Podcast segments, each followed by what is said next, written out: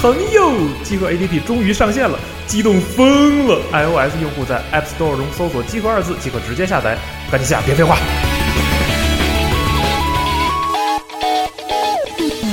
朋友，集合六周年游戏嘉年华，火炬年二零一六就要来了。北京光耀东方广场翻倍的游戏挑战，超多的兑换奖品，从周边到游戏主机应有尽有。现在在集合铺官方淘宝店预定，即可享受八折优惠，四十一张包邮哦。五月二十八、二十九两天，我们在北京市海淀区洋房店路十八号光耀东方广场等着你。嘿嘿。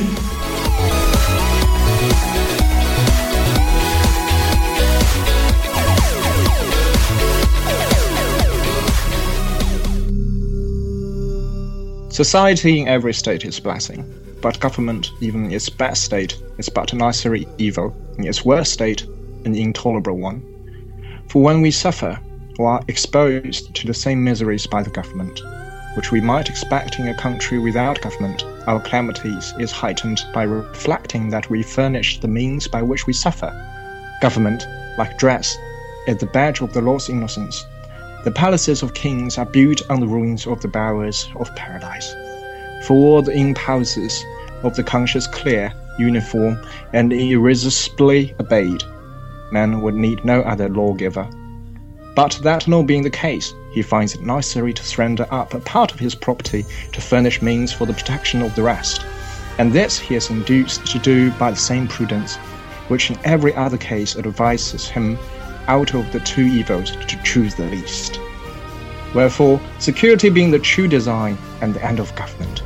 it unanswerably follows that whatever form thereof appears most likely to ensure it to us with the least expense and the greatest benefit is preferable to all others.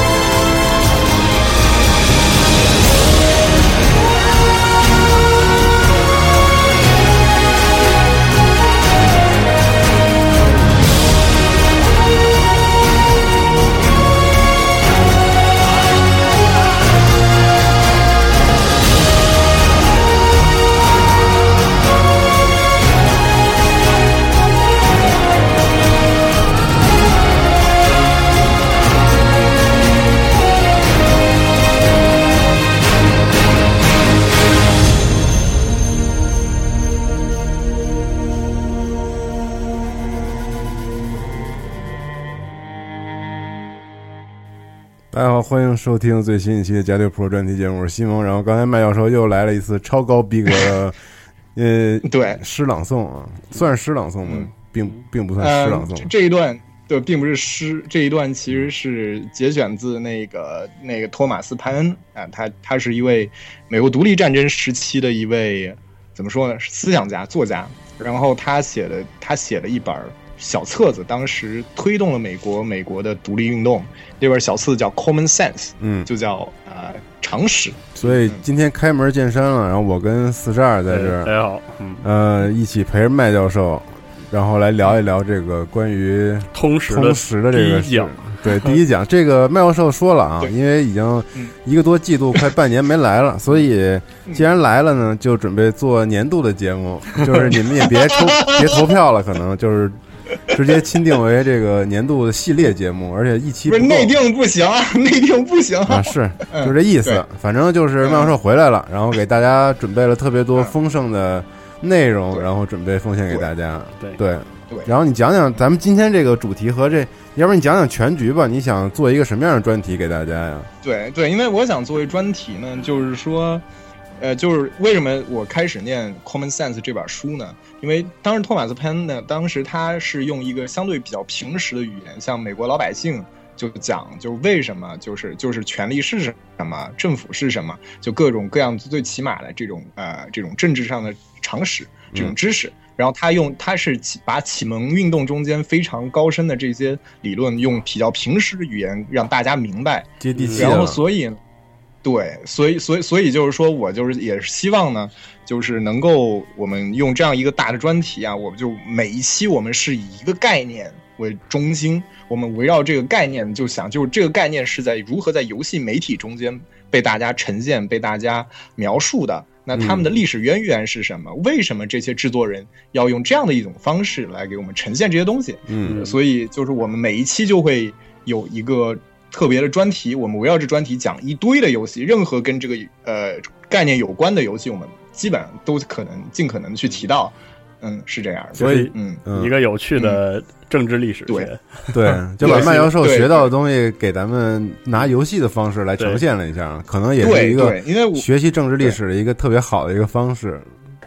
对，而且就是，呃但是本身本来是觉得叫可可以叫常识，但是我觉得常识这中文名儿呢，好像也不是什么夸人的话。我比如说，我西蒙你特别有常识，跟你聊聊对，就也不是什么好事儿。说你没常识也不是什么，所以所以我是觉得，所以我不妨就叫通识。嗯就通识这个，就是因为香港啊或者台湾那边有这一种教育叫通识教育。这个教育意思就是说，在大学中间呢，除了你专业领域的东西之外呢，嗯你还要了解一些最起码的、更广阔的一些比较人文关怀的一些东西。你要对人类整个知识结构有一定的了解，你你这个能够帮助你在本专业上面的就是精进。哦所以就是，所以我们这个栏目呢，我们这个专题定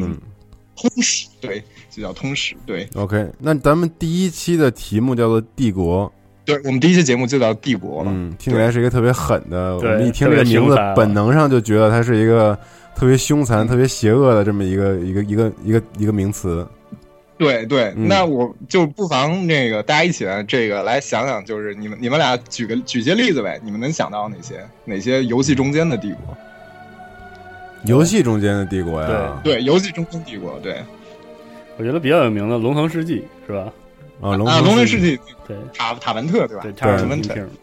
呃，对，还有呢，还有其实就是历史上对吧？历史上我嗯印象中比较早的第三帝帝国，呃，第三帝国是最近的是吧？对 嗯比较早的，比如说罗马罗马时期，罗马帝一国，度称帝国是吧？嗯，对对对对，罗马罗关于罗马的游戏特别多，关于罗马对，关于罗马游戏特别特别多。然后再说帝国，就是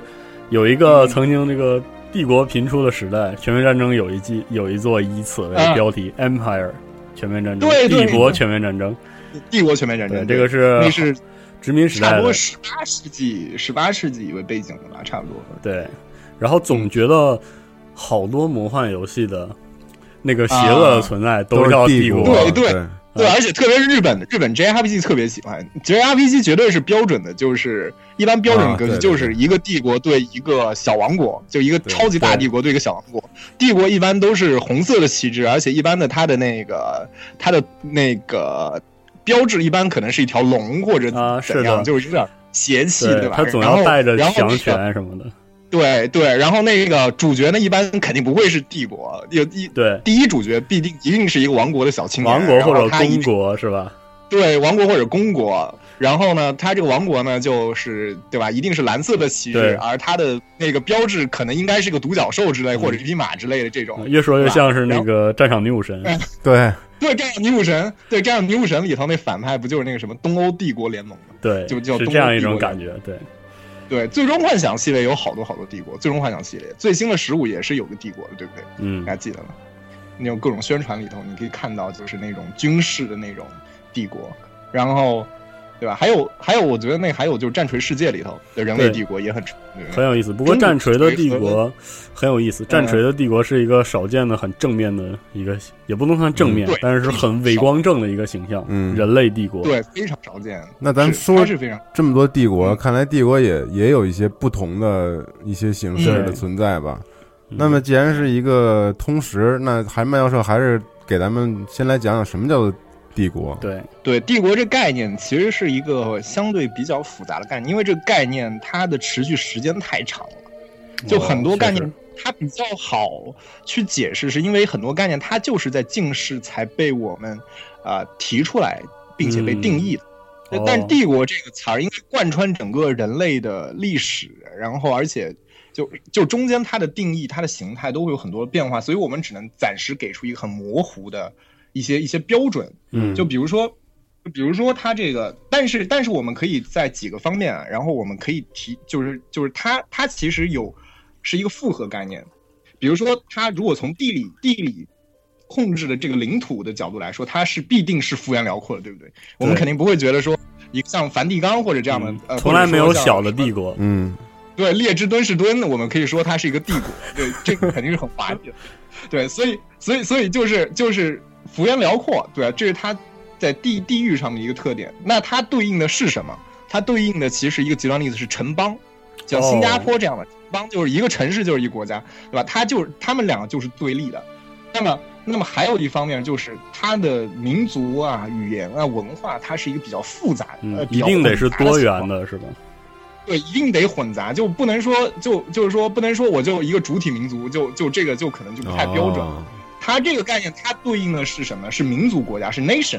它这个概念哦又是对应 nation 的一个存在，对吧？然后它还有一个呢，就是它是它的这个皇帝，他的这个权力，就是他的权力是是无几乎是无限的，嗯非常强大。是的，就他从从最底下的老百姓的命，到他就身边的这些宠臣，到他那些最高的贵族，他想干掉谁就能干掉谁。那嗯这个他就是对应的是什么？对应的是王国，它对应的是王哦国，就是王国王国的君主。你知道，我的附庸的附庸不是我的附庸。对，啊，之前咱们讲过这个概念，就是我女儿的女儿还是我的女儿的。这这个是这个是这个是那个这个是那个王国风云那个梗呃王国风云里面一个一个大家调侃。而且确实是这样因为这个感觉嗯虽然很像是我们国内的，就是封建制的皇帝，嗯但是翻译过来，国内还专门换了一个词，称之为帝皇，嗯，来称称 emperor，来凸显他这个至高的一个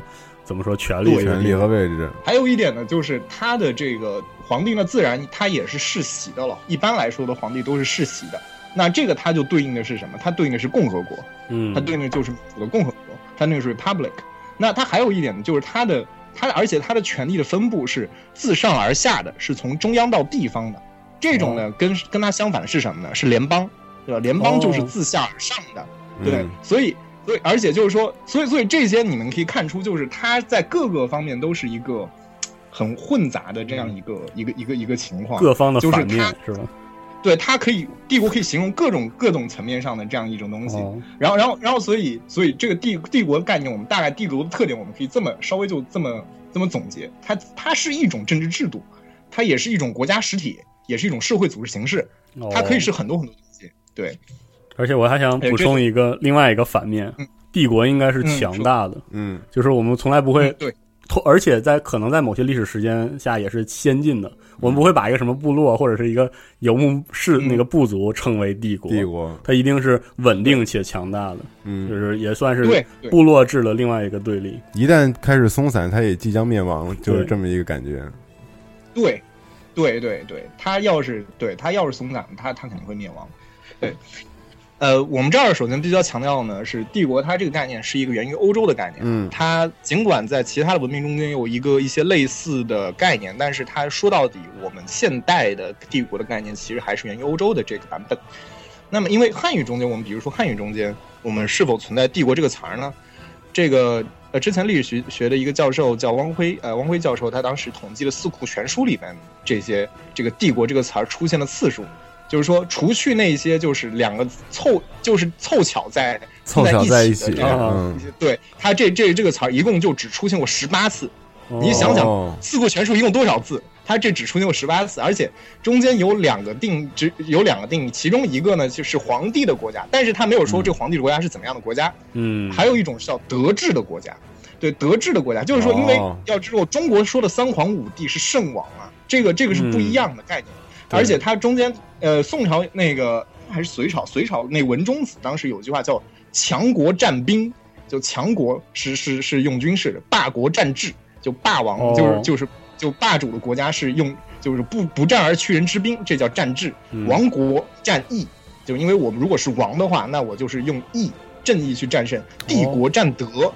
帝国就是哦。更、更高级，帝国战德，就因为仁者无敌嘛。哦。然后皇国最高，皇国战无为，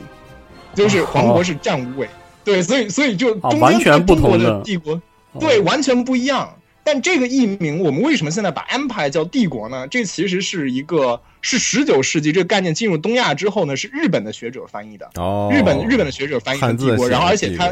对汉汉字写帝国，而且第一次出现国号是在一八六八年，当时明治维新之后，他的国号就叫大日本帝国。哦，这对，这是第一次他在汉语圈里头成为一个，呃就和很多的现代现代汉语话语权的概念最早由日本作为桥梁进入中国一样，嗯帝国也是其中一个，是吧？对，帝国就是其中的一个。哦对，所以所以我们要清楚，它不一定是中国本土的这样一个概念。它其实是在完全不同话语模式下的帝帝国，并不是我们心目中的这个逻辑下的帝国。但是现在已经成为我们自己的这个习惯和逻辑了。对，因为因为西方化嘛，因为嗯西方化嘛，就是这个西方化时代，所以我们当然，我们如果要讨论这个概念的话，我们还是要追根追根溯源，我们就是讨论这个概念它是在欧洲是怎么发展，怎么来的？对啊，对，怎么来的，所以我们就加进入下一个环节，就是这个概念的发展跟演变。对，然大家注意一下，我们现在这个过程说的悬一点，就叫重构话语权。啊，对，我们就是复制一下欧欧洲的欧洲人的这个话语模式，然后我们差不多能理解对 empire 到我底是什么。们去解构它，我们去解构它，对。然后，那我们首先讲一下，那欧洲的话，我们觉得欧洲最为典型的帝国是什么呢？那么我想答案是很明显的，罗马帝。国，对，对，罗马帝国。对，其实罗马之前并非欧洲没有帝国，比如说亚历山大大帝，他的他的帝国，对吧？但是他从来没有叫过自己土地帝国，它只是叫马其顿而已。对啊，呃，然后而且它没有这作为一个制度，它没有持续的很久，因为它、嗯就它英年早逝之后，王国直接分裂了，它的帝国就直接分裂了，所以它不像罗马有就是那么长远的影，那么深远的影响。而且那所以形成稳固的制度是吧？对，形成一个稳固的制度，流传后世。那么，帝国这 empire，我们知道这英文中的叫 empire 啊，它的语言是拉丁语，叫 imperium。对这个词儿这个龙腾世纪的玩家们非常熟悉了，这个对，全部用的都是拉丁语，对 Imperium 对 Imperium，对，然后战锤四十 K 里面人那个人类帝国也叫 imperium of man。对，对，它所以叫 imperium。imperium 就一叫出来就觉得比 empire 有逼格对多了，对对对对对，听着巨对屌听着特别牛逼的感觉，听着特别牛逼，因为嗯。因为是拉丁语嘛，对，毕竟是拉丁语。对，然后呢，这个呃是这样的，imperium 这个词儿原本它当然它不一定就它是不是帝国的意思，原本它的这个词儿呢，它其实是一种权利。那你要知道，因为罗马哦。它的法律和政治制度非常非常的完善，而且非常细，而且拉丁语也是一个非常细的语言，所以现在用于法律，所以所以它的它不同的权利有不同的名字，它不同领域的权利哦。会有不同的名字。所以 imperium 它是其中的一方面，它是一个它主要是用用在讲军事领域上，你可以把它理解为一种军队指挥权，就叫 imperium 这个将军。哦那那如果我一个将军，我对军队有指挥权呢，我叫什么呢？我就叫英文叫 imperator，拉丁文应该叫 imper imperator，对吧？就是 imperator，就是就是就是就拉丁文他们带了一应该是叫个托儿，哦，哦，对错，然后这这个它就所以现代汉语有个译名，这个就叫英白拉多，好，呃，现在纯英译有一个直译的，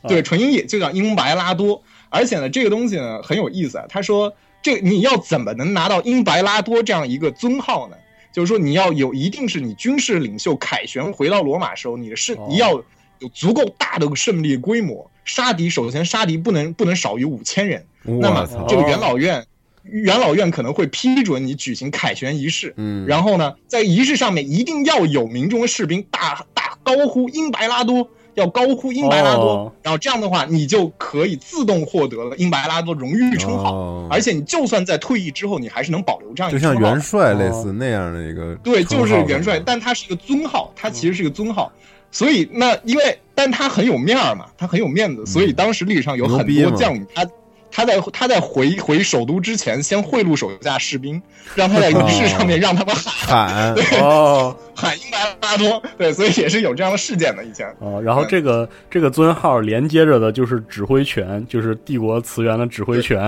然后这指挥指权挥权。是喊出来、嚎出来的，是公众喊出来的，很有趣啊，这个。是嚎出来的，是是民心啊，这是民心所向啊。哦，所以那那他他除了军事领域，他其实在政治领域上其实也是有 imperium 的。它一般是指的是那种政务官 magistrate，就是手中的行政和立法权。它也可以指政务官的是，呃，就是政务官是什么人呢？你可以把它理解为公务员，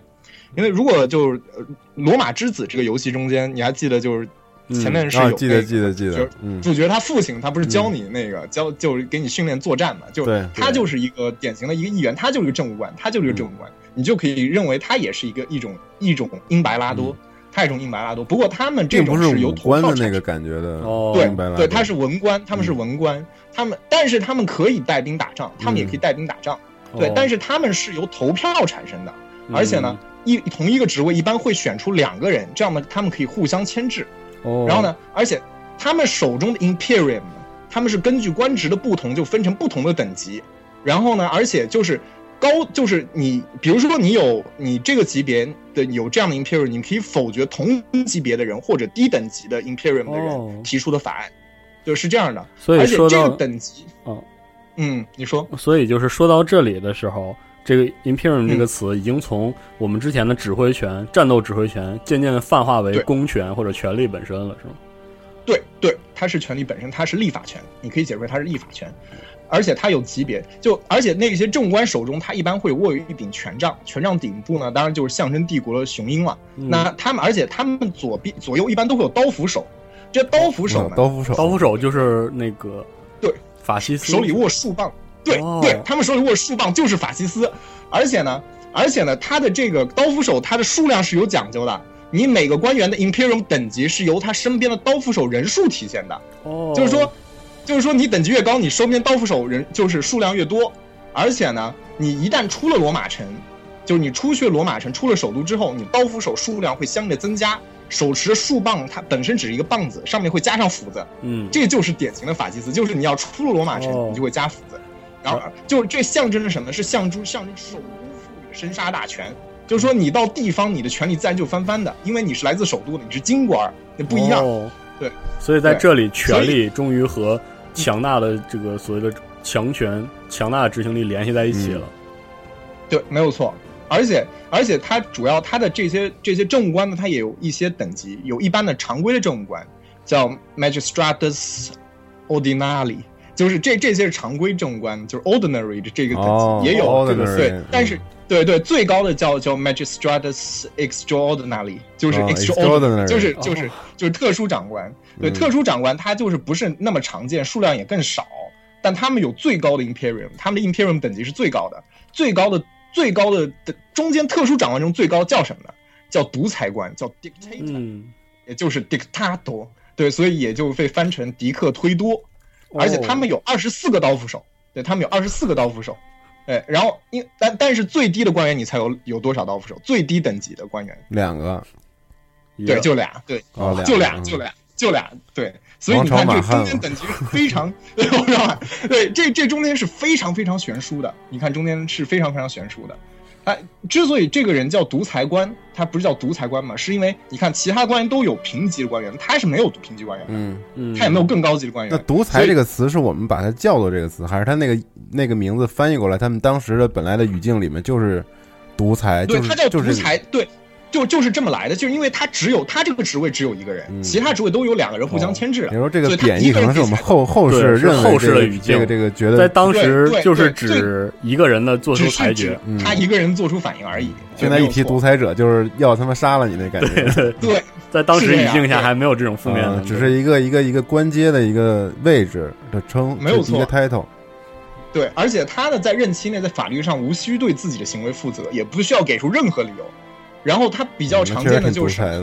对，挺独裁的。对他最常见独裁是全权独裁官，全权独裁官任期不会超过六个月，就主要是在面临战争的时候，元老院任命你，然后就是拥有绝对的军事治权跟城内治权。有点类就是这似元老院的那个应急措施。嗯应急措施，对，因为现在比如说美国是总统制嘛，美国他他总统也是兼任的是海陆军的大元帅，所以当时面对战争的时候，其实美国总统也是有独裁的机能的。对，哦其实美国的很多制度跟罗马是有一些关系的。对我们这个现在不细讲。对，那我们说独裁官里面最出名的是谁呢？对吧？我我想大家应该已经想到这个名字了，就是盖乌斯·尤利乌斯·凯撒，对不对？哦凯撒，凯撒他就是一个独裁官，但是他打破了这个传统。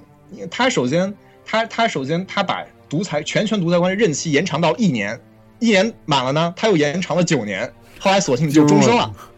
对，他就终身了，他就终身了。现在跟很多现在国国家的一些，崛起，嗯，对，就跟有些国家他那些非洲一些国家那个总统很像，那当了一年就狂修改宪法，然后就一辈子接着当哦，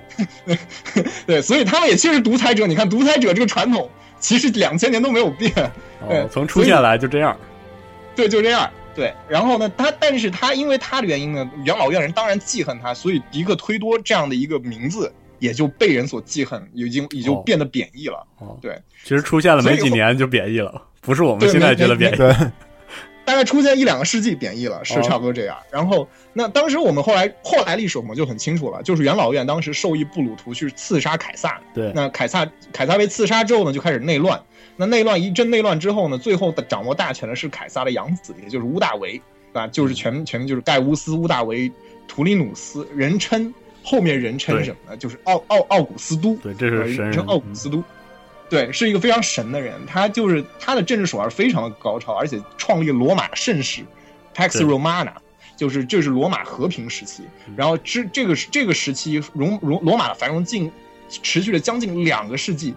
所以他就他在生前，很多人一般有一些帝王他会死后获得这样奥古斯都的称号，他在生前就直接拿到奥古斯都称号，嗯，就是神圣的意思。然后之后死后直接被当成神去崇拜，嗯，然后这个东西，我就是四战，你可能就会联想到神锤战锤四十 K 中间，Lingard 对全对。对全人类的不朽神皇嘛，叫 God Empire Emperor of Mankind，对他也是就是就是或者中古战锤里面其西格玛实也是这样，其实是这样的，四零 K 里的把人皇嗯。神话是很明显的概念，但是中古战锤的西格玛神人皇嗯。更明显，因为西格玛人皇在中古战锤的剧情里就是他由人丰盛的一个奋斗史，就是从一个人变哎，成神对他一开始的过程，是只是一个国王，然后嗯。一路打上成为神皇，成为西格玛神皇，开创西格玛时代，就是他活着的变成神对，活着。的人物对，对，所以就是整个战锤，整个战锤有太多太多的欧欧洲人对过去故故去的这种怀念对留恋和嗯。那个纪念，而这个奥古斯都在很多很多作品里有非常强烈的意象。嗯。然后呢，奥古斯都他聪明的一点是什么呢？他是觉得迪克推多因为凯撒园已经名声很臭了，他就不能他不想叫自己迪克推多，大独裁者，那么所以，那，但是他他他接受了元老院给他其他的其他的称号，元老院当然有给他一大堆的称号了，然后其中的一个就是军事上大元帅，也就是英白拉多，嗯。也就是英白拉多，然后他还当然还有一个奥古斯都是带有宗教色彩的，还有大祭司，对他他尽管就是说你会觉得他实质上他就是个皇帝嘛。他就是皇帝，但是他从来没有用以前传统的名字来称他自己，他没有称自己是王，他没有称王，而且他仍然保留了元老院，而且他的哦官方称谓是什么呢？是第一公民。这个挺牛逼的，对这事儿干的挺好。嗯对他叫第一公民，对我是公民啊，对吧？对就是这个这个，但是之后之后的历史中间呢，尽管就是说，就之后历史中间，在欧洲，他的英白拉多这样一个头衔，以及凯撒、奥古斯都这样的称号，嗯反倒有了皇帝的意思。所以后来有很多的皇帝都有这个名字，你一查资料发现有好多人都叫凯撒。对，都叫凯撒。俄俄国的沙皇就是 Tsar，就是凯撒的意思。对，然后就是，然后还也有很多叫英白拉多。当时应该是维多利亚之后，那个因为因为英国因为印度的关系，算算是皇帝国了嘛，嗯。所以所以当时的英国的国王就叫就叫英白英 Imperator and Rex。哦。就是就是就是皇帝与国王，对，所以 in 就 imperium 这个词儿也就有了帝国的意思，所以我们在游戏中间塔文特也就理所当然叫 imperium，对，所以以对，然后古古法语它后来转从古法语转写到英语呢，就变成 emperor 和 empire，所以它的英文是这么来的。是就此而来安排，对对，所以你会发现没有，这所有的这些概念，其实原本它在一个呃一个东西出现之前，嗯它可能并不具备这个意思，但是后面人就赋予了现实赋予了它这个意思新的意义，嗯赋予了它新的意义。其实我想就就好比汉语中，哦，呃对我正好想做这个总结。其实，在这里我们能看到话语思维模式的截然不对对同，因为 empire 在这是一个有自己历史积淀转化而来的词，而但是在我们在在中国人历史上的感觉，我们就是先有王，对，然后呢，皇或者帝就是更高级的王，嗯。一层一层的强化上去，这样一个感觉，是。而而不是说背后有这样的更迭。而且中间我们把皇帝，就是皇三皇五帝，对吧？嗯。就是就是就是都是一一种圣人的，而且当时是比较小的国家那种感觉。对。但是我们把这俩字儿，呃，呃嬴政把这两个字拼在一起，放在一起了然后一下子就有一种全新的这种秦朝的感觉，嗯就一下子出来了。对，对是完全不同的方式形成的这个概念，其实对对直接对应不上。嗯对，而且它是为了就，所以但是这些概念有一点是共同，就是他们都是为了描述新的现实才诞生的。对、哦我们是因为要描述新的现实，一个历史时刻突然突然出现的词，对，那所以我们这个中间又要讲到这个中世纪的欧洲，对我们中世纪的欧洲怎么开始？我们叫什么时候开始？我们结束了古典时代，进入中世纪呢？那么肯定中中间一个非常重要的一个事件就是公元二八六年，当时东西罗马分立，而且呢，在公元五世纪之后，西摩西罗马人在日耳曼人的围攻下就立刻就灭亡了。就这个故事在很多游戏中都有表现。其实罗马里面也也有也有这个，嗯。不过唯一一个也不能说唯一一个，但是少数的主要表现这个时代的是阿提拉全战，嗯，全全面战争，对对。然后这个就是西欧从此就进入真真真正意义上进入中世纪，而且呢，这这中间非常长一段时间被人称为黑暗时代，对，因为因为罗马的那种辉煌已经在这个欧洲的土西欧土地上已经不复存在了，嗯，那帝国被瓦解了。对帝国就不存在了。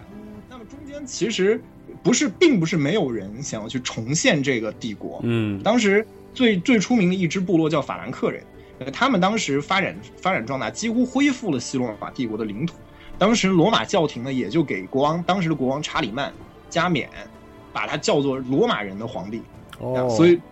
对查理曼，查理曼这个在阿提拉全面战争中间有一个最新的资料片，就是查理曼。就是主角就是查理曼，他还有还有他的帝国。查理曼当时他继承的是，就是说已已已亡已经灭亡的这个西罗马帝国的帝统。然后，但是他死后呢，就反而他非常让人费解的是，他死后把帝国分给了他的三个儿子。哦。然后，因为这是一个这是一个其实是一个非常日耳曼人的这样一种很原始的一种一种一种一种策略，就是把把财产把这个国家看成我的财产，我把我的财产分给我所有的儿子，就是。就是这是一个非常日耳曼人的事的，就是所以你可以看出，他就算拿到了罗马人的皇帝，但其实他们的很多思维方式可能还不是罗马人的思维方式。那么之后，因为他这个举措呢，之后西欧就也再也没有统一的政权，而且真正意义上进入了一种啊封建的时代。那么皇皇帝的称号呢，皇帝称号当然在西欧是有的，但是他最早呢是在就是他几个儿子的几个王国中间传来传去。就是今天，呃，皇帝轮流坐，明年到我家，它变成了一个法理概念是吗？就是这个时候法理出现了。概念，对对，它只是一个头衔，它并不对应帝国的现实。即便你没有帝国，但是你可以得到这样一个称号。就是从这个法兰克王朝这这一次的这样一个更迭，然后 “empire” 这个词从当年罗马时代一个和公权力紧密相连的概念，变成了一个抹上了光环的一个。法理上的一个，只要你的统治者被被教皇承认说你是 emperor，那么你你你的国家好像好也可以叫 empire 啊，它就变成了一个讲道讲道理的名字。对他他就反过来了，原本说我要有个帝国我才能叫皇帝，那现在就是我叫皇帝，我叫皇帝我就有帝国是吗？嗯，对对对对，就可以这样了。就这个是一直到一直到就是这个十世纪这个神圣罗马帝国成立，神圣罗马帝国就是，但是它对它可以叫帝国。它某种意义上可以叫帝国，但是它不能跟罗马帝国同日而语。它其实它本质上是由一些小的封建国家还有城邦共同组成的。就皇帝的权力有的时候确实很强大，但有的时候也很衰落，而且关键他甚至都没有固定的首都。所以当时法国大革命的时候，伏尔泰就调侃他们说：“这个帝国，就神圣罗马帝国，既不神圣，也不罗马，也不帝国，就是就是一就什么都不是。”对他就是这样调侃。他这个帝国的形式是不是被就是分封制割裂的很严很严重是吧？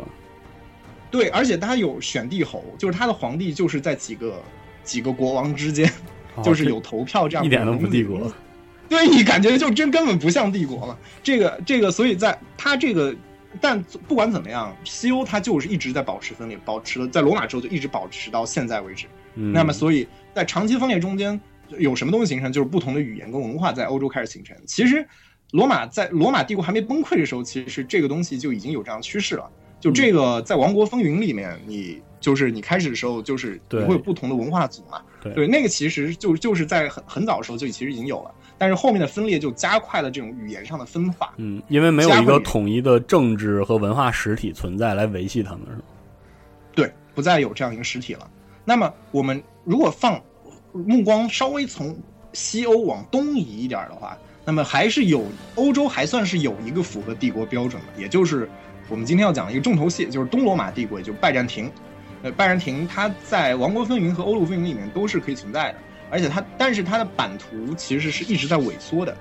但它为什么我说它更像是帝国呢？或者更标准的帝国呢？因为它不太像是这个封建制度的欧洲。拜占庭它大体上是保留了中央集权制的，嗯，中央集权制什么意思？就是说我的附庸，我附庸的附庸还是我的附庸，都要归中央来管。级管他。对，从最底下的贱民到最高级的这个这我个公爵，都负责，我全都能我管。都管理。对哎，对，对麦教授，都可以管我觉得说到这儿，嗯其实我们应该讲一下，就是我觉得在我们的我们的应就是这个素质教育或者应试教育的这个历史嗯的讲解中，对中国，因为我们把中国就叫做一个封建王朝嘛，嗯，但是对对，我们好像总是把封建和中央集权放在一起，几乎快要讲成一个建一个概念。我觉得这样的话，我们可以先嗯分离讲一下这两个概念本质上有什么区别，要不然我觉得再往后讲可能会形成一些混淆。对，会这样。就我们说的封建制度，或者我说的欧洲封建制度是什么意思呢？它其实，它除了土地上的一种一种一种土地私有制之外，我们讲就光讲政治建构上面，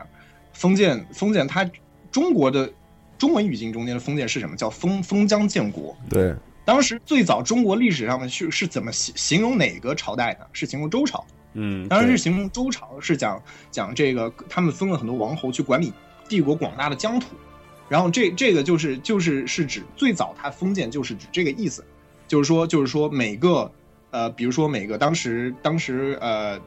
周公他当时应该是分到了鲁国，嗯对吧？然后就是、就是不同不同的商王室，他当时分到的是哪个不同的国家，就有这些不同的小的国家，这些小的国家中间的这些公，这些或者之后后来他们也称王，这些嗯公或者王，他们都只是他们是算是有点像结盟的关系，他们是共同效效忠周天子。对，但是其实他还是向中央集中的，这个权力在集中，是吗？嗯，对，但是但是他本质上，他的周朝的倒是更像是欧洲的整个中世纪的一种封建制度感觉，就是我在我的土土地内，我有自己的军队，我哦有，自己的军队，我有自己的法律，我有自己的制度，我有甚至我有自己的门客，我有自己的自己的贵族，我有自己的朝廷，有个小朝廷。对，就就是就是呃，整个西欧的中世纪基本上也是这个差不多是这样的一嗯种形态，就是。呃，就是说，呃，虽然说你国家是有国王，他没有错，但国王底下，对吧？有公侯伯子男五等嘛，就五个爵位，对吧？他们有各种领地大小不同，然后等级不同的小的国家，公国呀、侯国啊，就在这个在这个国家里头。对，所以我这是我们在今天的这一讲里面讲的封建，但是因为呃，因为马克思主义的历史观等等等等，它就是就是我们中国也会呃，就是因为建也视作封建国家，是吗？对我们，我们把这样一个很漫长的土地私有制的这样一个很漫长的时代，我们视视它为封建。但是从很严谨、从学术角度来说，就是中国的这个更像我们光从政治，呃，就是分权的这个角度上来讲，它是中央集权制。嗯，中央集权跟封其实一直都是中央集权的若干种形式。嗯即使我们就是在周朝之后的各个朝代出现了诸侯或者是边塞的那种呃极高就是有极高权力的分权的那个实体、节度使、节度使这样的制度，它本质上还是为了把权力向中央集中，是吧？嗯，但是西欧就是分散这些这些什么藩国，中国底下那藩国很快的权力权力就会被削弱。当时西汉的时候，当时不是那个朝廷对那个那个吞令，吞令嘛，就是就是让你强行把你的国家分给自己的儿子，儿子几个儿子都得分，越分越小，越分越小，嗯，就是对。哦呃，这个欧洲所以是不一样的，欧洲是不一样的，但是就是但是在欧洲只有拜占庭保留了，仍然保留了它罗马时代的这种中央集权制。而但是早期我们也知道，当时一个兵荒马乱的年代，而且就是当时罗马的实力，东罗马帝国实力也不行，所以它早期是非常非常依赖雇佣军的。当时它雇佣军里最精锐的一支叫做瓦兰吉卫队，瓦兰吉卫队这个单位，这个是一个精英单位或者拜占庭特殊单位，在很多游戏中，帝国时代里面好像是有。他们是雇佣军团是吗？对对，他们是雇佣军，他们原本是一群就是北欧的一些武士，嗯哦他们是北欧的一些武士，后来在东欧那边游牧，然后后来就被征召了，嗯然后就作为就是帝国军队。所以在《王国风云》里，这个拜占庭嗯文化组的第一个特性、嗯就是他们的雇佣军是不一样的，更强、更便宜。哦，有他们的特色在里对他们是特别。的雇佣军的，对对。然后，而且他当时还有拜占庭有一个举措，就是当时他在周围的军事威胁下面呢，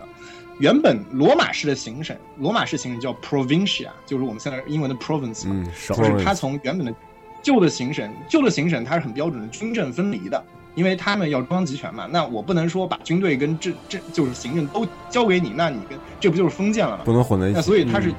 对，它是分分权的，就像以前中国的一些地方，就是文官武将是互相牵制的，对嗯对吧？就是就是这样。但是因为军事威胁太强了，所以就这种就他们这个旧的行省已经无法满，就是无法应对周围的军事威胁了，所以他们就直接转变为军政合一的军区，也就 SIM，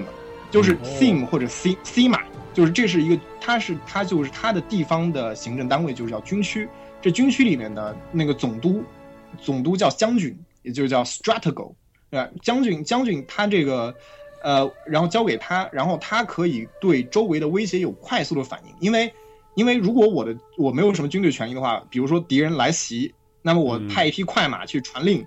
啊，来回二十天，对吧？那个回来的时候，这个这个这个神已经没有了，对吧？所以这个是肯定是不能不能不能适应他当时帝国非常残酷的环境了，所以他当时就军政合一了，然后就给他至高无上的权利，就有点像这个唐朝唐朝安史之乱之后。当时的这个节度使，嗯，节度使就是也是这样，因为他，因为他可以反应比较快，然后所以那他的军区还有一个特点是什么？他是他没有钱，他穷，他没有那么多钱给你发军饷，那怎么办呢？那我就把军区里的土地分给分给士兵耕种，然后让其养家糊口，然后充当军饷，半耕半战这样，对，半耕半战，对，所以所以就是说这这个是他的最早的一个军区这样一个设立。但军区设立，然后最早他们也就在当时的游牧民族的洪流中间活了下来，这个帝国苟延残喘活了下来。那么，但是这个这个权力当它是有隐忧的，就是军政权力有的时候过大之后呢，很多人就会图谋不轨，是吧？总是有一些刁民想害朕，是吧？是总 总是这样。所以当时这个军区成立一个世纪之后呢，其中有个军区当时直接叛乱，当时都直接打到君士坦丁堡门口了。所以，所以，所以当时皇帝说：“操，这样不行啊，这个。”这个他们权力那么大，然后这个这个朕很朕很担心啊，所以所以怎么办呢？不能再分散给这些雇佣军团了，把权力。呃，并不是，并不是，他就是强干弱支，就是我要建立强大的中央军啊，常备军，强大中央军，这样的话，对我要建立常备军，然后他们就建立了可能算是当当时欧洲最早而且规模最大的一支职业军队，叫塔格玛，或者叫塔格玛塔，就是最早的他的职业军队，而且是直接听命于皇帝的。而且驻扎在拜君士坦丁堡周周围，而且就是以重装骑兵为主，就是我们很多的甲胄骑兵，就帝国时代二里面带拜占庭那个是甲胄骑兵，就是就是就是他的常备军，就是常备军。哦，其实这段听下来，我觉得，我觉得拜占庭帝国作为一个帝国，还反而在历史上，就是它的真正结构还是还是很有中国中国我们文化的共鸣的，因为我们习惯于这样的很直接的这样一个。模式，嗯，其实这个逻逻辑啊，因为因为 P 社的那个像《王国风云》和这个 EU 四，就是《欧陆风云》《欧陆风云》这些游戏，很很符合某某种性质逻辑，所以在游戏里你选择拜占庭帝国，拜占庭帝国是一个很强大的选择，但不适合新手。为什么？因为你踩在这个欧亚大陆两边，你就会发现内忧外患，周围没有没有朋友，就是呃。东边是蛮族，嗯，根据时间不同是什么蛮族不一定，不一定，反正都打你就是了。然后呢，西边呢就是天主教徒，嗯，也也是一帮异教徒，对你也没有什么好，没有什么好。异端，对，都是异端。所以呢，在在那个《王国风云二》里，我印象中《王国风云二》的第二个资料片就跟罗马有关，应该叫做罗马遗产。然后呢？对，叫罗马遗产。对，在《王王国风云二》里，那个拜占庭它是一个东正教国家，在在。嗯，比较早的《王国风云二》的版本里，国家这概念很淡漠，主要是文化概念。哦，它是按文化来对的，文化、宗教或者是这个按不同的文明的文化组，用文化组或者血缘组来来这个区分。而你国家国不国家其实都无所谓，因为你可能娶错了媳妇儿，哪天就炸了。这个都这么逗呢？对对，伦理游戏是的，它是个伦理游戏，都是伦理梗是不是？对对对，所以呢，就是西方的天主教国家是这样的，它不允许有常备军。嗯。要打仗了，而且是这样的，你你征召完军队之后，你是不能宣战的，你得让这些人先回家待着去，宣完战，先宣战，再征召，征召完再打，再打。哎，对，这是他们国家的宪法是规定的，就是天主教国家的组就要就就得这么打。而而且而且关键是你有的时候交招招招，比如说在其他你的领城，你的你底你的手下更低等级的那些人，守呃领地上交封城守土地上招兵的话，他可能会给你。降满意度，对他就不开心，会心怀不满。因为他因为你不开心你不是直接控制他，你得哄他开心，他才有兵给你。哦，你只能招的嗯只有你自己拥有的这些领地的、这个，对你真正属于你自己的，其实就是你土地上的民兵而已。所以说，你当你玩这个天主教的国家就 kingdom 的时候，嗯你就觉得很烦。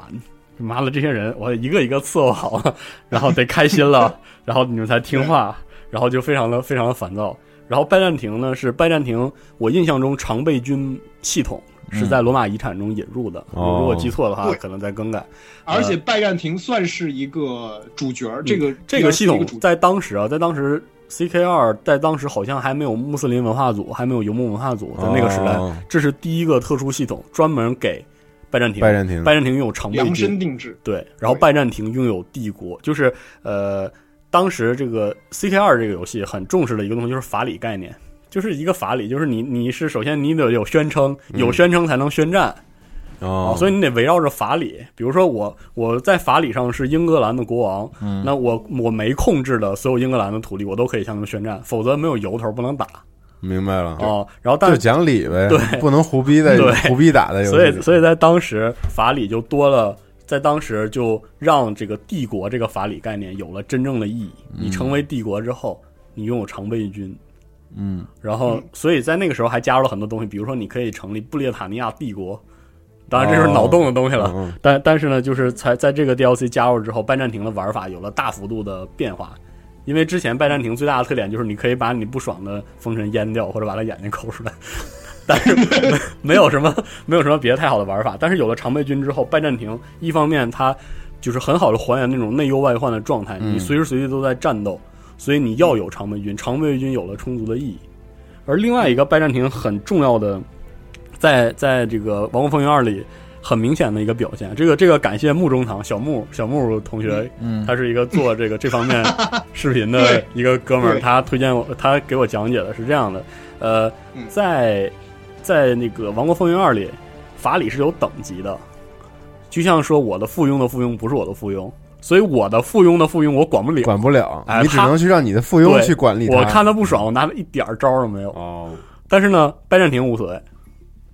拜占庭拥有旗下所有法理、嗯。头衔的任命任命和收回权，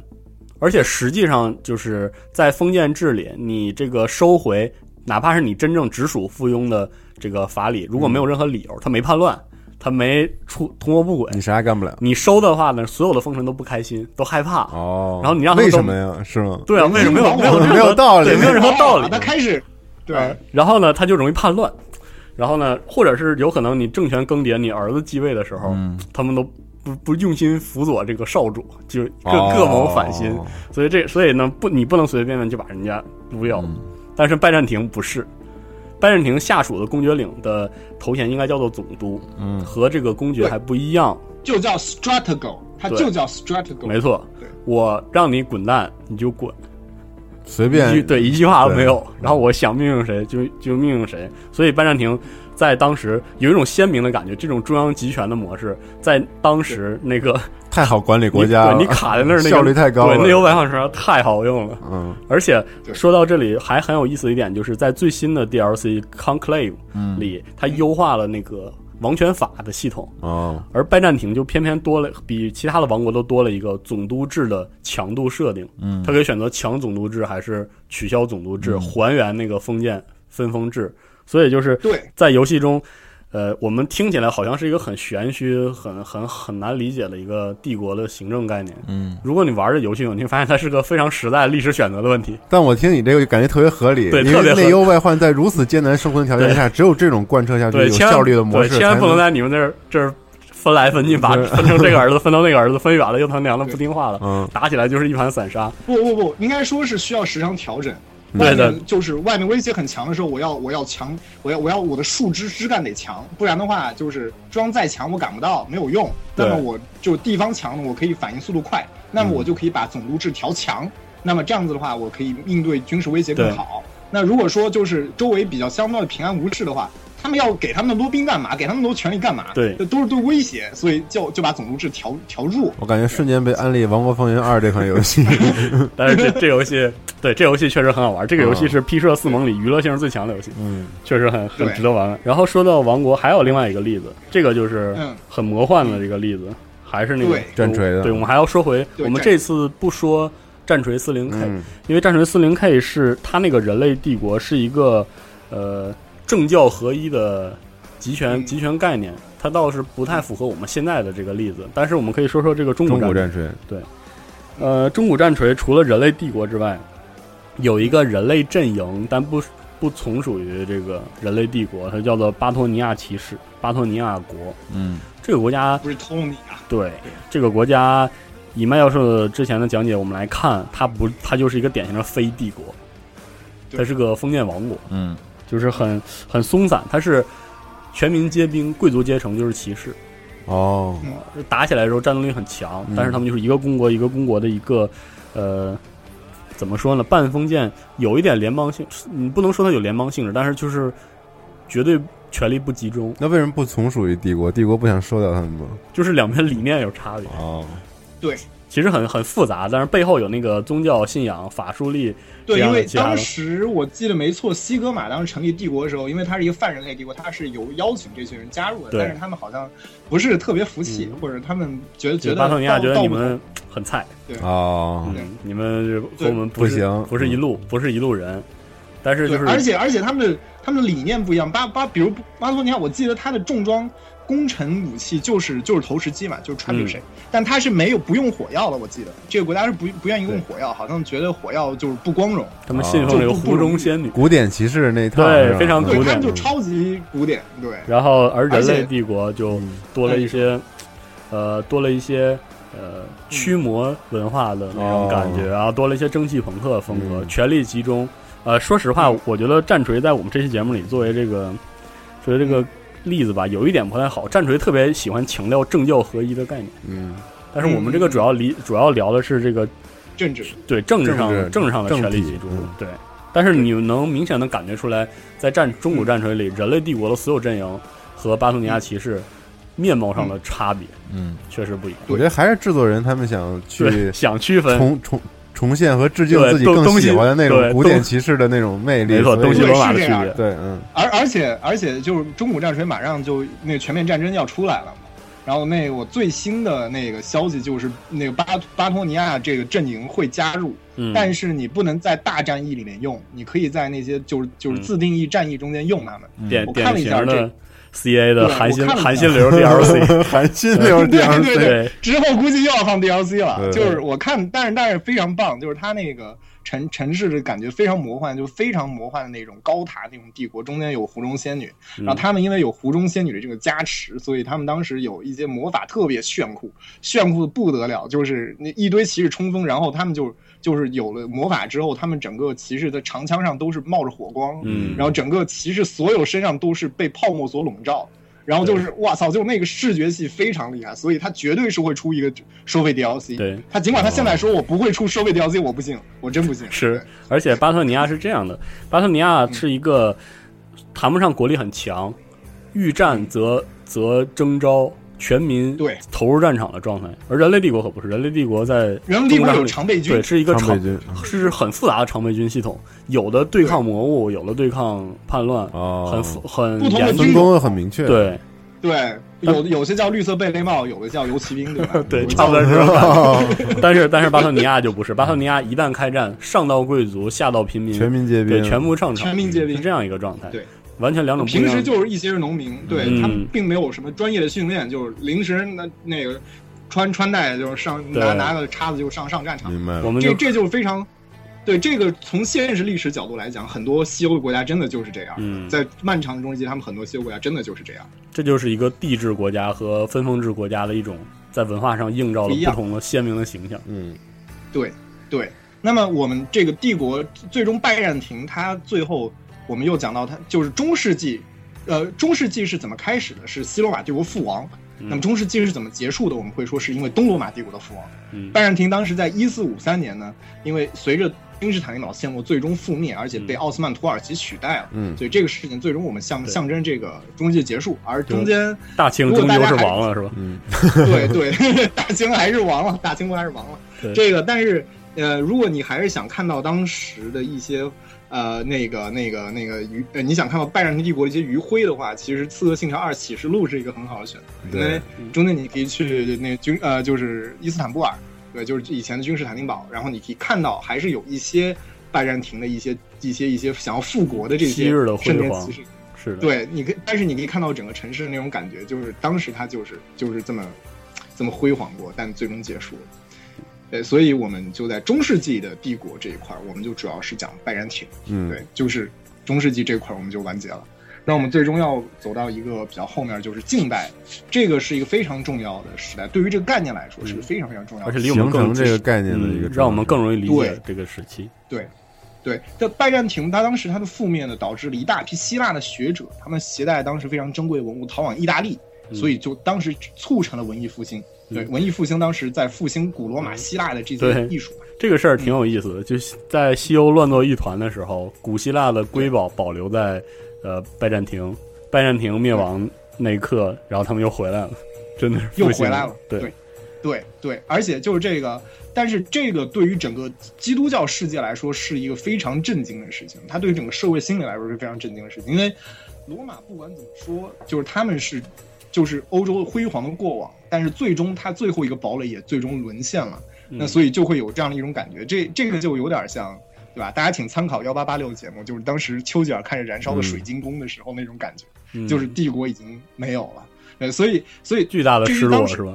对对，整个欧洲，当然欧洲对于就是就奥斯曼帝国也是恐惧，而且是有很有敌意的，呃，然后这个、这个这个当时他们这些古希腊的他们这些这些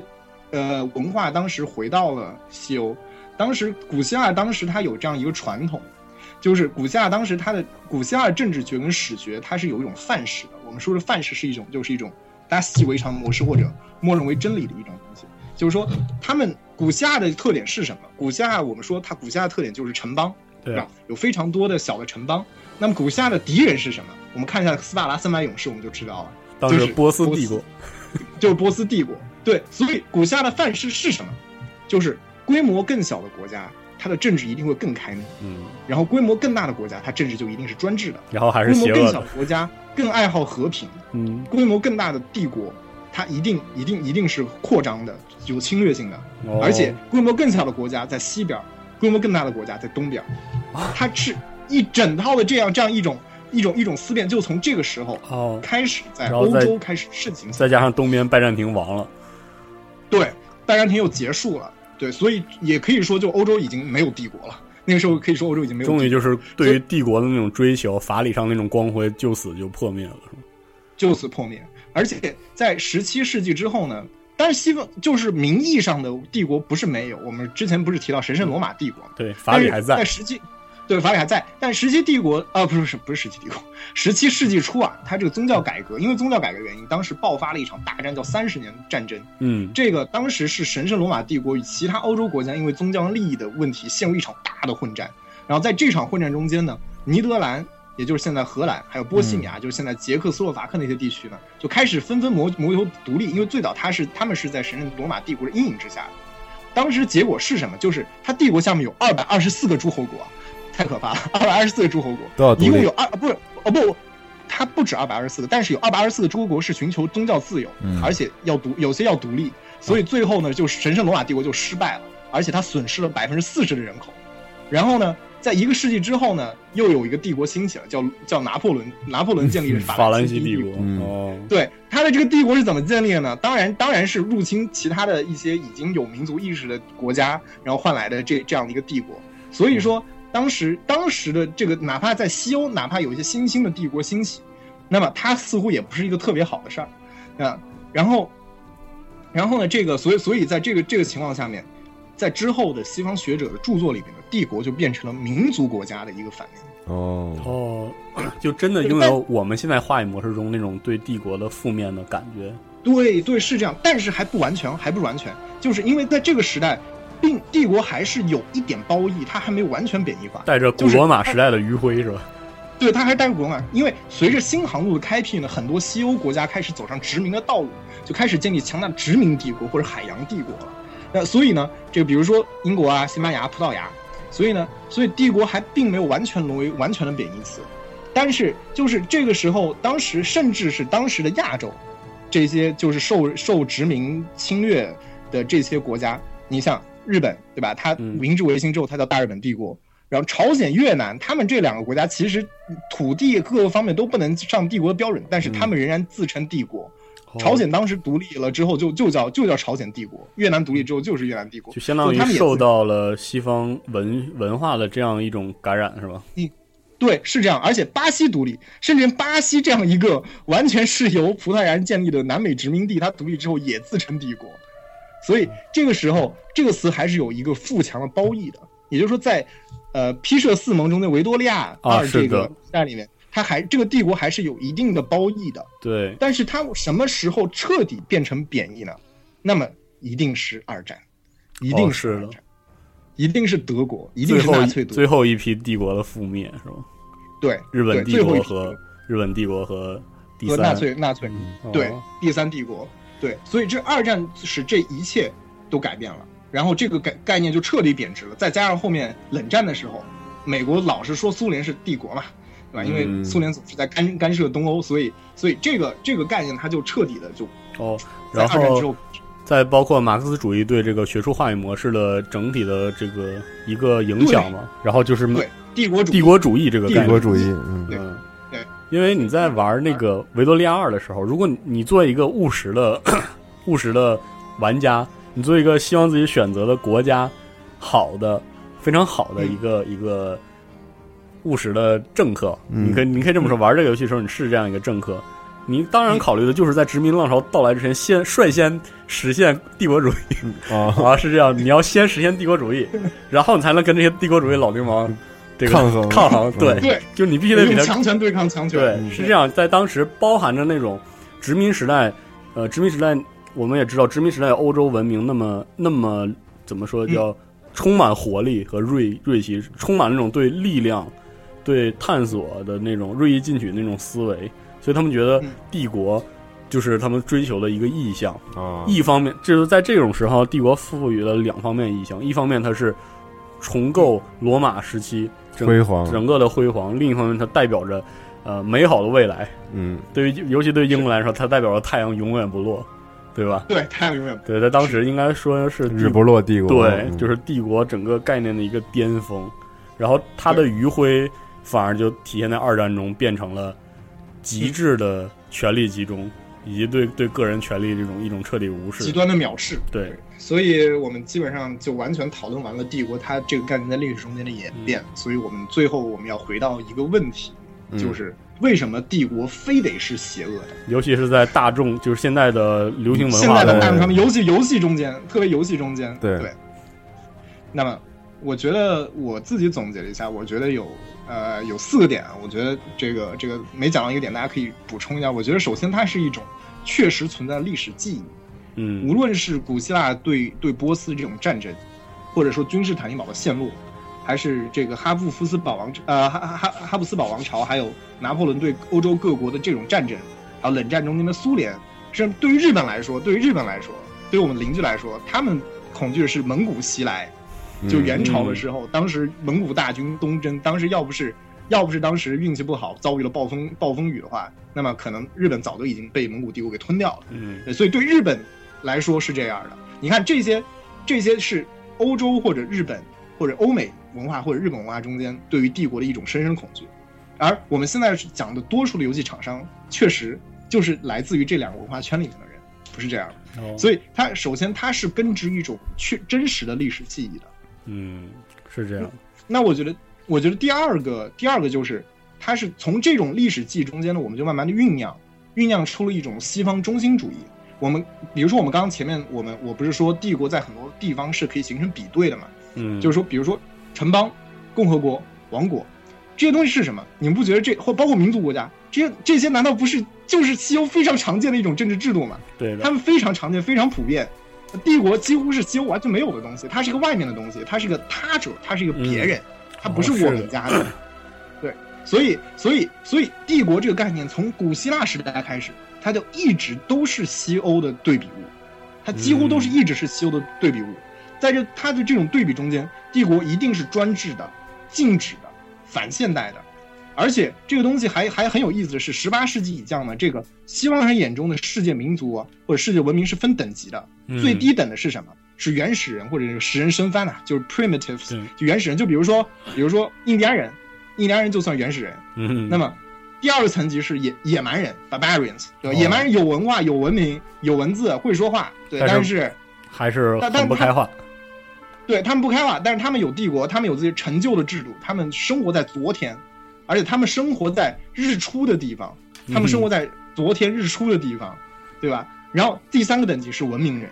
就是我们说的欧洲人。这个这个层级其实你看一下那个《生化奇兵：无限》里头，就是当时不是有一个博物馆里面有展览嘛，就是里面有里面就是三个层级，就呃就就是就一共就中间其实有印第安人对吧？有中国人，嗯有犹太人，对吧？中国人、犹太人就属于过去，然后这个印第安人基本上就是原始人，对吧？就是中间你可以看到他当时这种自以为是的这种种族主义，或者说是这种呃这种优越感，这种优越感，你可以因为那个时代就是当时的亚洲就是旧世界，比如说马克思也好，或者黑格尔也好，他会讨论所谓亚洲的生产模式，就是就是其中最典型是什么？奥斯曼帝国，包括印度印度的呃莫莫卧儿王朝，对吧？比如中国的清朝，在他们看来就是这种旧世界，嗯旧世界。对，所以它这也是源源自于一种这种西方中心主义，而且呢，哦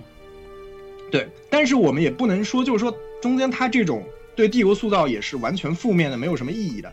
我觉得它也是有个重呃有个积极的意义是什么？就是就是二战之后或者冷战之后呢，大家就是就是这这些国家，欧洲也好，日本也好，大家对于军国主义或者帝国主义过往的一种反思。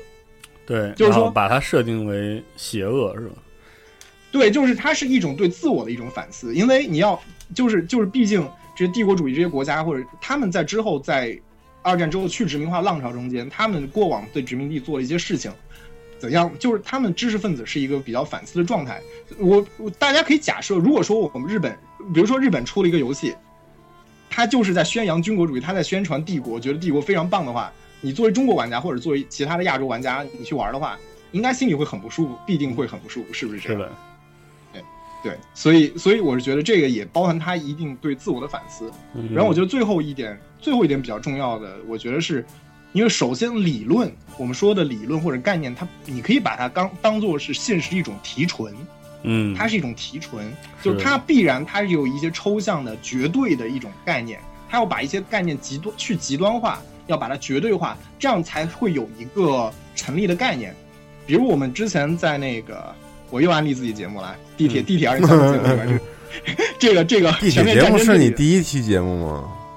不是、哦不是，巫师是对，但是你你的专题是第一期，其实对对，算是对。然后他那个全面战争这个概念，我们当时我们说嘛，我们把一些量、一些变量极端化，那么它就是一个概念。就全面战争就是我们要把所有的国家的国力全部投入这样一场战争，所有社会生产力投入。那那帝国当然也是这样一个概念，它是把一些情况极端化、绝对化。那么嗯在在游戏设计或者在电影中间，包括比如《星战》里边这个帝国嘛，西斯帝国嘛，对它其实有一有一点，它是为了戏剧化情节，它是为了戏剧化情节的艺术需要，因为我给你设置一个绝对的、更加邪恶这样一个存在，会有更加更有那种戏剧感，更有那种更强的冲突。冲突而且说实话，现在人们虽然对帝国都是持这种贬义的，就是嗯社会价值观上都是贬义的态度，嗯。但其实我们个人玩游戏的时候还是很喜欢这种设定的。喜欢我觉得。以对对，就强大的，强大，象征着自己的这个嗯。力量和强大和统一管理，包括那些统一的视觉的强势的那种元素等等，对。其实就是制作者们也希望能把这些他们喜欢的东西用用在这种没错。帝，国的体制里头。嗯，因为他有不管怎么样，你不管你价值观对他采取褒贬，但你不能否认他是有魅力的，他是有魅力的。这种整齐划一的罗马军团，这些踩着鼓点儿往前走的这些这些这些英国的这个红袍红袍兵，对啊。是的，嗯这些这这这些这些们说说法西斯嘛，对吧？这个这个帝国也也当时的其实那些设设计等等等等，在视觉元素上的重视，对，产生了非常大的影响，嗯确实是这样对。嗯，其实我纳粹视觉嘛，对很多东西其实还是就是人们会觉得很酷，所以容易也被这种东西感染和洗脑。是的，其实我印象中现在多少人喜欢那个纳粹的那个军装之类的？对这个其实跟价值取向没有关系，我只是把它当成一一件中立事物去去欣赏对而已。其实我觉得帝国的所谓的邪恶性，或者是就是这种他者带来的疏离感，有一个很很嗯本、很本质上的一个原因，可能是因为帝国这个概念和自由是对立的，而游戏，或者我嗯，呃，这个其实我我我倒稍微可以稍稍微小讨论一下，我觉得这个是相对的，相对的。比如说，我们当我们说帝国它是专制，它是不自由的时候，嗯，那么那么我们往往可能我们在假设民族国家，比如说小型民族国家但是但是但是民族国家，比如说我是这个民族国家有主体民族，当我去，当我去，比如说推行我这主体民族的文化和语言的时候，那是否意味着是对少数民族的一种专制？而帝国它可以容忍这种混杂性，它是否又是一种宽容？对，啊，这是一个很有意思的政治学上的辩证关系，是吧？对对，没有错。哦所以我并不认为，我个人并不认为帝国是一定就是一定会不自由或者怎么样，哦或者说我说觉得自由或者进步这个东西也只是一种相对的东西。帝国它首先有它相当的混杂性。是的，所以就是说，说现在的社会科学思辨中间，帝国这个这个概念被重新在二战之后拿出来，当去当做一个概念去分析或者去研究，就是尽可能去中立的去想要去还原它最真实的历史面貌，去排除那些那些偏见或者排除就是这样，想当然的这样一种一种想法。对，就是就是这也是一个现代新的一个风潮，因为特别是比如说中国中国学者在研究清朝历史的时候。清朝很多以前我们把清朝当帝国去研究，嗯我们会觉得我们把它当一个很批判态度，但是我们后来又发现这个制度好像似乎也有它的一些优点，或者为什么它能迎合史历史潮流的一部分。哦，所以确实是历史研究一个很必要的一个性质，就是去掉一些刻板印象，是吧？对，如果说中呃清朝是一个必像土奥斯曼帝国这样一个区民族太多，以致必须要分裂的国家，我们怎么解释中华民国它的领土版图基本继承了清朝这样一件事情呢？嗯，中华民国是民族国家吗？是，应该是，但是清朝是民族国家肯定不是，它是帝国。那么嗯为什么中间他们有这样继承关系？所以这是一个非常有意思的概念。哦但是哦，所以为什么就是在流行文化中，帝国一定要赋予一个反自由的一个形象？这个其实很有意思，是吧？嗯算是一个很奇怪的文化的映射和积淀，产生了一种对对但它需要一样的，这样需要一种符号，它需要一种嗯符号，是或者需要一种制度。对，对，它需要一种东西。那帝国就非常不幸的，它很多方面都好像符合这样的一个印象。然后就记忆中间似乎他就需要背负这个。他需要背负这个嗯。即便我们假设历史人类历史中从来没有出现过帝国这样一种东西，那我相信肯定也会有一种政体会背负他的使命，背他的锅的。一其实我还有一个想法是，游戏啊，就是我、我们的游戏流程，我们作为一个游戏个体是自由的，就是是一个自由的状态。但是我们需要世界是稳定的，对，最低成本对，在在世界观设定中最低成本提供一个稳固设定，嗯，最好的方法是帝国，因为帝国是现存的我们能借鉴的政体里最死板、最稳定、最不发展，嗯，但是呢，又是。又基本上代表着强大。它既嗯。可以作为一个辉煌的背景，也可以作为玩家可以挑战的目标。它是一个在流行文化中是一个嗯。完美的对象，不管它怎么用，这个元素怎么用，很容易都用出花来。虽然就是嗯在在这人对他的理解很很容易，是的，嗯虽然这背后背负着太多太多的刻板印象和不理性的积累，嗯，但是就是它反映在呃游戏当中，经过这是几千年、四五千年人类的自我折腾之中，嗯最终积累形成了这样一个邪恶的、邪恶的帝国形象，邪恶的非常奇怪，但是非常有趣一种符号成，为一种符号。对，成为了一种符号，所以我觉得四十二这个总结非常牛逼，非常非常牛逼。对就是通我们这是游戏通识的第一部分啊，对邪恶帝国，邪恶帝国是和不邪恶帝国啊对，当大家下一次在游戏里嗯，比如尤其是在日式游戏里，这个作为英雄、作为英雄的主角，向这个邪恶帝国举起举起他的长剑，守护守护他所说守护的人是吧？你可以想一想，这个帝国为何如此？对，想想我们今天说的这些东西，想一想在看高达的时候想琢磨琢磨，比如说，在各式各样的游戏中，我们看到他提供了帝国这个意象的时候，我们也可以，其实作为思维游戏，也可以想一想，嗯，他所要的是哪部分？是是，